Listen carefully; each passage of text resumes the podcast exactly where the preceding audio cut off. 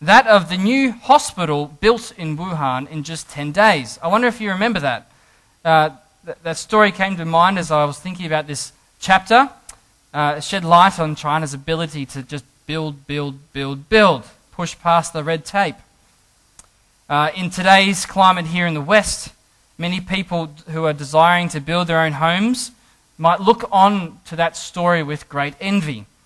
The delays and strain in, Australian, in the Australian building industry uh, has been well documented these past few years. Uh, and many people have struggled to build things on time, and there's been many stresses involved. It's quite possible that each of us here today know at least one person who's been personally affected by this, struggling to build something or do some sort of project on time and on budget. Come on, get your act together has been the constant plea of many people in these circumstances. That whoever they deem to be at fault, the builders, the government, whatever it is. And now, with so many homes being planned by the government today, it's left many people wondering if things are going to get better anytime soon. Well, I say these things because it helps us relate in a tangible way to what's happening in our passage today. In our passage today, we meet a people who also were experiencing their own kind of construction delay, you could say. Here we meet the people of Israel over two and a half thousand years ago, a people who were dragging their feet in the task that was before them the task to build the temple of, of the Lord. And so here enters God's prophet Haggai onto the scene with God's clear, straightforward, no nonsense command. A command, in many ways, that is at the very center of our passage today. Thus says the Lord of hosts Consider your ways. Go up to the hills and bring wood and build the house, that I may take pleasure in it and that I may be glorified, says the Lord as you and I consider this particular historical moment in the lives of God's people of old, we're going to find that their situation helps also speak into our present day situation. As you and I head into the new year together, God in His Word is going to confront us with some searching questions, testing our priorities and the manner in which you and I live our lives. But amongst the quite frankly full on uh, command here, just to get on with it, there is much grace to be found here as well. As you and I encounter the God in His Word who is for rather than against His people. And so, with this central command in mind, the first thing what I want to do this morning is consider the background to this command that God issued to His people here. Why did God seem uh, think that it was so urgent to be done in the first place? Why did he come out strong through his prophet Haggai with a strong message to his people?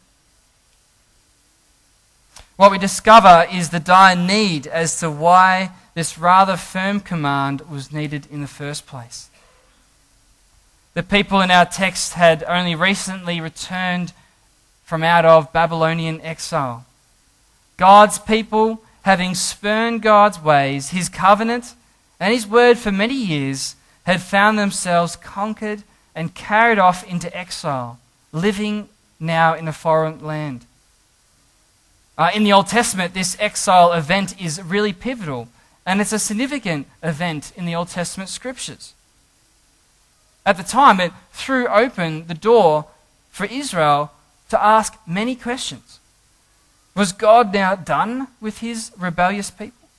How was God in this disaster? What caused it? And so forth. The book of Haggai is set in the time immediately after this great and tragic event, or on the tail end of it. Here, a small remnant of the people was finally returning to the land of Israel to rebuild their nation, to build a new future for themselves as a people. I'm sure expectations would have been high for these people. This future seemed so bright, didn't it? Finally, they have the opportunity for a fresh new start. But no, not really. At least not initially and on face value. Having returned to the land, they faced a poor crop. Already a very poor people. This meant that they were going to go hungry and without for some period of time. Whatever these people put their hands to just didn't seem to flourish and prosper as they hoped it would. What's the cause of all this? Was it some arbitrary act of nature that the rain didn't fall? That the crops didn't succeed? No, God's word doesn't leave us guessing here. Verse 11 says it all. And I, says the Lord, I have called for a drought on the land, on the hills, on the grain, on the new wine, the oil, and what the ground brings forth, on man and beast, and on all their labors. Why would God do such a thing? Is God in the wrong here? How could God do such a thing? Questions that no doubt fly off the tongues of many people in our present uh, cultural context. If they were to read these verses, and maybe that's your questions here today as well. According to Haggai, though, God had every right to act this way. Again, the reason is not arbitrary, but laid out clear. Verse 4 it says, Is it a time for you yourselves to dwell in panelled houses while this house lies in ruins? Speaking of the temple that was yet to be rebuilt. God here asks a pointed question through his prophet of his people. One that challenges their priorities in life and what they were putting first.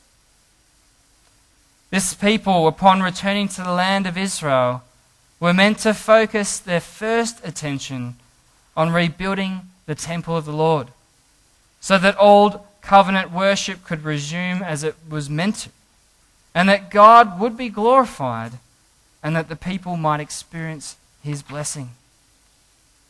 Instead, they were beginning to experience the same covenant curses that their ancestors experienced that led them to being exiled in the first place.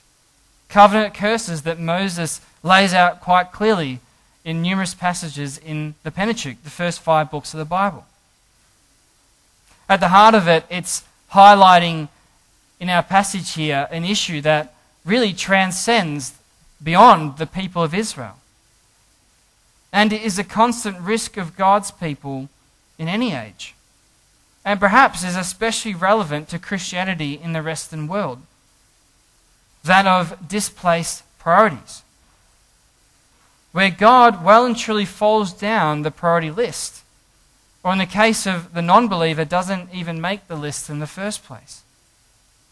It's a heart that says of itself, I've just got to take care of my own life first. Then I can start to think about the things of God. Uh, this issue has both corporate, church wide implications to consider, as well as individual, uh, our individual life. Here in the West, we live such comfortable lives, relatively speaking, when it comes to our material well being. Now, there is not anything inherently wrong with possessions or our physical livelihoods per se. God made us body and soul. But when you look at the state of the church, one does wonder whether the church is spiritually wealthy and rich, or instead rather spiritually poor. What I mean by the state of the church is regarding our overall spiritual health and well being, our growth, our church's flourishing. If you take just our own denomination alone, the CRCA, there are certainly many eyebrows that one could raise. Many of our churches have dwindled in size, are in decline. Many churches struggle to fill their pulpit and struggle to raise up the next generation of Christians, as well as equipping the saints, all saints, for the work of ministry. On an individual level, this calls each of us to assess also our own individual spiritual vitality. How much of a centerpiece is God truly in your own life? How much is church discipleship and seeing the lost saved for Christ feature on your radar? Or is most of your time given to building your own little kingdoms on earth? Your own superannuation fund? The most comfortable life that you can come up with in the here and now? Is your entire existence consists of earthly matters and never ever venturing into spiritual affairs and the state and vitality of your own soul and your spiritual life before God? Such an approach to life is all too easy, actually, for any of us to slip into. It is the default setting of our culture, and it will be the default setting of our lives too, unless we actively resist it. On the surface, it doesn't seem so bad, nor soul destroying at first. Such a life may seem to start out well, but can quickly become like a parasite that gnaws away at you and sucks your soul of true life. The church and people in general today, strictly speaking, are not bound to the old covenant curses in the same way that the nation of Israel were. But these old covenant curses certainly do set up a general pattern of how God tends to deal with sin and sinful people showing that sin carries with it very real consequences. Such a life, then, of not prioritizing God and putting Him first in all things may or may not result in physical poverty like those in our text. It could, but it may not. But it will result in a hungry and empty soul. How many Christians lack true joy in their Christian walk today? How many in our culture yearn deep down for their souls to be truly satisfied and filled up? If that is you today, a central cause for this could very well be misplaced priorities in your life. With God far too often being left out on the extremities, on the outskirts of your life. So that's a bit of the background to this uh, uh, forward command here from the prophet Haggai to God's remnant people and to us here today. The people here had lost sight of God, and God was warning them of what that way brings in the end not life, but death. Having considered the background then of what led to God issuing this command to his people, next I want to consider the blessing of the command itself. And what we learn is that even if it doesn't feel like a blessing, the command in many ways, being a rebuke, actually brings God's blessing. Twice God commands in our text, consider your ways. And also that overt command in verse 8 go up to the hills, bring wood, and build the house. When you think about it, these commands would not have been uh, obvious uh, would have been not necessarily easy to swallow and to take home for these people in our text. I mean, they were already poor and not well off. What else were they meant to do? I mean, should they not have spent their time and energy building their nice homes and sowing their crops and planting food? Again, God is not saying here that these things are unimportant. Again, God has made us body and soul. We should look after the body God has given us. We should take care of our families for physical provisions for loved ones. We should take appropriate time out, rest, holiday, even enjoy the fruit of our hard earned labours. But that's not the issue here. It's what gets first place. The temple laid in ruin. A very vivid and tangible symbol of the people's ruined relationship with God. At the heart of it, they didn't really value God for who he was in himself. They didn't really see value, at least not enough value, in worshipping God and enjoying giving glory to him, in truly dedicating their whole lives to him. Such a command is echoed in the New Testament a command as a church we might be familiar with now, having seen Jesus' words in the Sermon on the Mount. What does he say there in chapter 6? Seek, but seek first the kingdom of God and his righteousness, and all these things will be added to you. Just like Israel, likewise, you and I can think of a plethora of reasons why we shouldn't follow this command wholesomely and fully. Oh, you don't understand my situation, Mr. Preacher. You don't understand my schedule. You don't understand the pressure that I'm under at the moment. I've got bills to pay. I've got kids to ferry off to every event and engagement. I have a job to work and overtime to fulfill. I've got a massive, massive mortgage to pay off. I've got that home I inherited. I need to busy myself doing it up. God's not ignoring those things. They are valid everyday concerns that we deal with. Ones that you and I need to commit to God in prayer and approach wisely and faithfully and in a godly manner. But, there's always a but, isn't there? But God is saying still, put me first in all things. Don't neglect me. I am really worth it. When the chips are down and life is tough, where do you turn? What do those moments teach you about your own spiritual vitality and walk with the Lord? Is God still in the picture or far removed? In such times, if our hearts are indeed not right with the Lord, a rebuke can seem like the very last thing that you and I want to hear. But a hard word may be the very thing you and I need to get our life back on track and our walk with the Lord lively again. Hebrews 12:11 says, "For the moment all discipline seems painful rather than pleasant, but later it yields the peaceful fruit of righteousness to those who have been trained by it." In following God and choosing to put Him first in all things, God is not promising a carefree life. He's not promising a prosperity kind of gospel where you automatically get rich for following God. But it certainly does mean in this life gaining the very best thing God Himself and a heart that is truly satisfied with God, tasting His presence and seeing that it is good.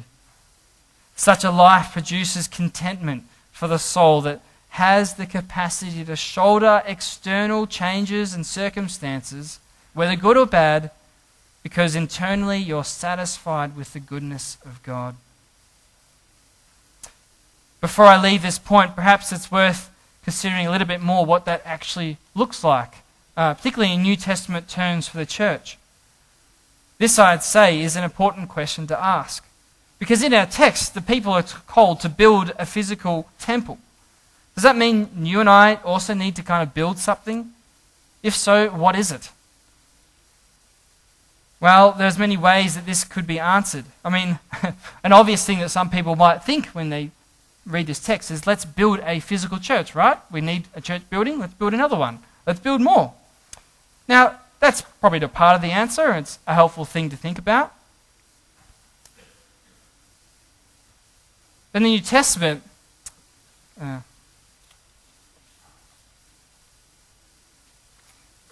doesn't help me get lost on what page you're on, is it?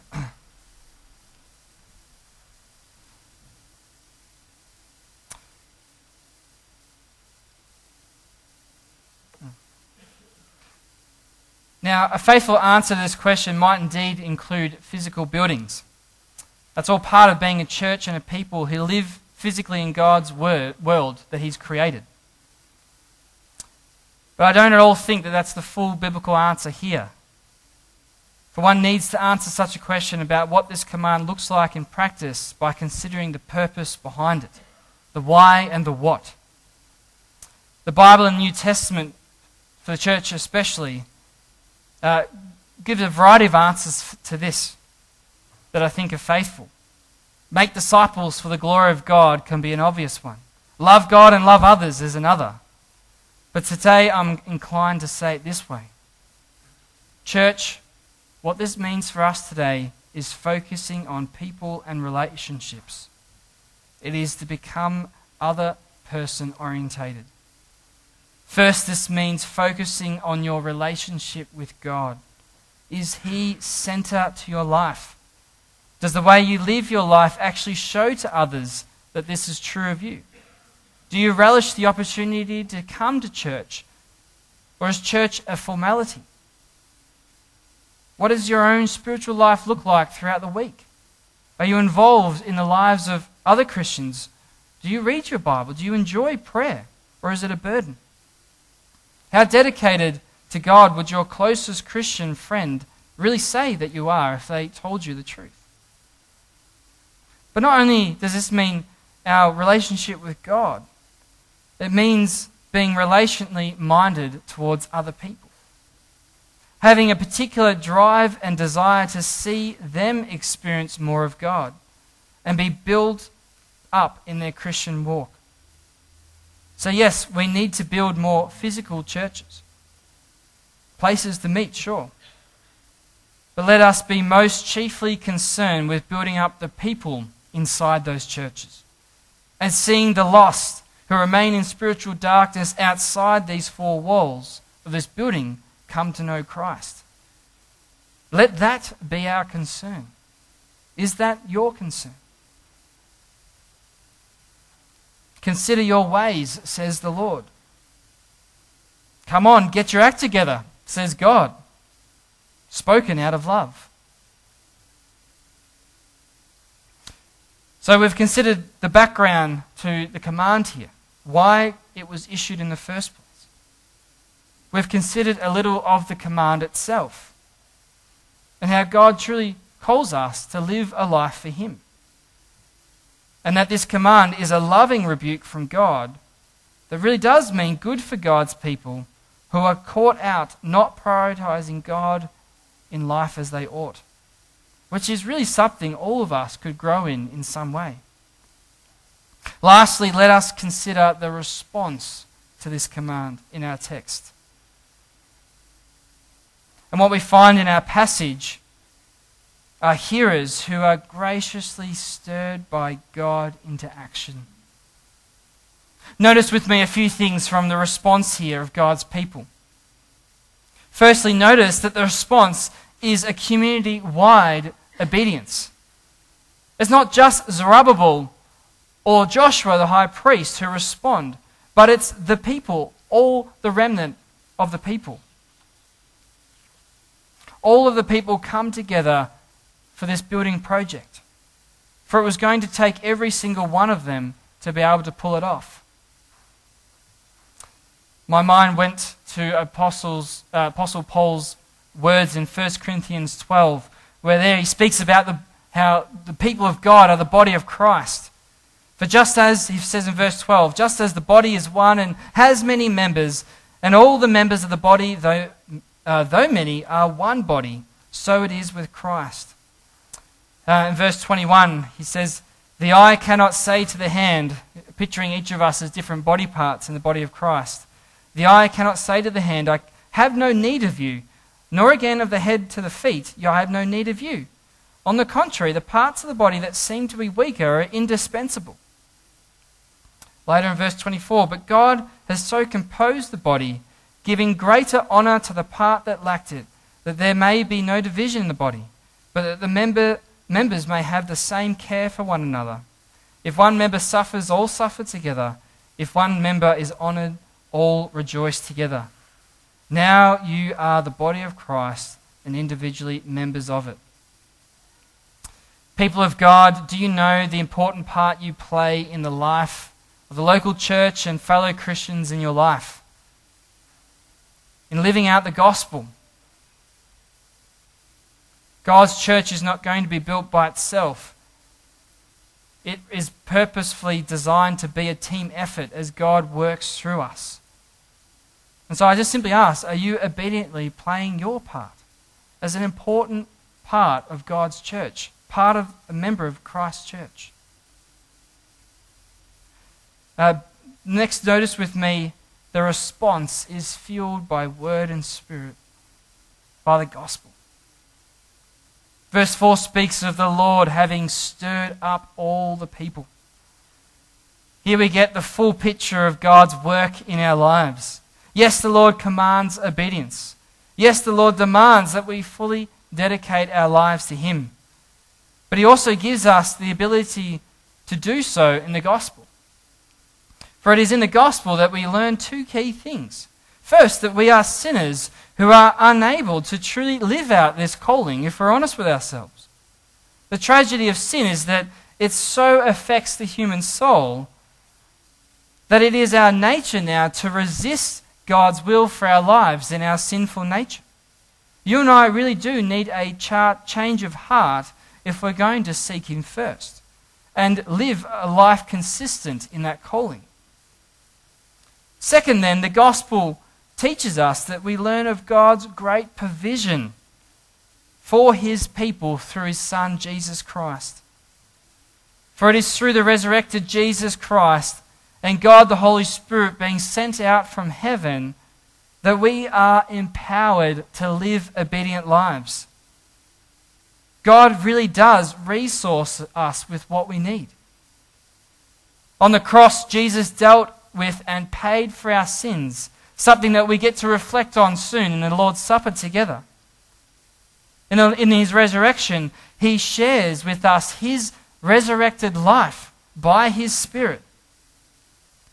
The Christian, when confronted with where we fall short, can so easily be overwhelmed, so easily discouraged, so easily remain stubborn and hard.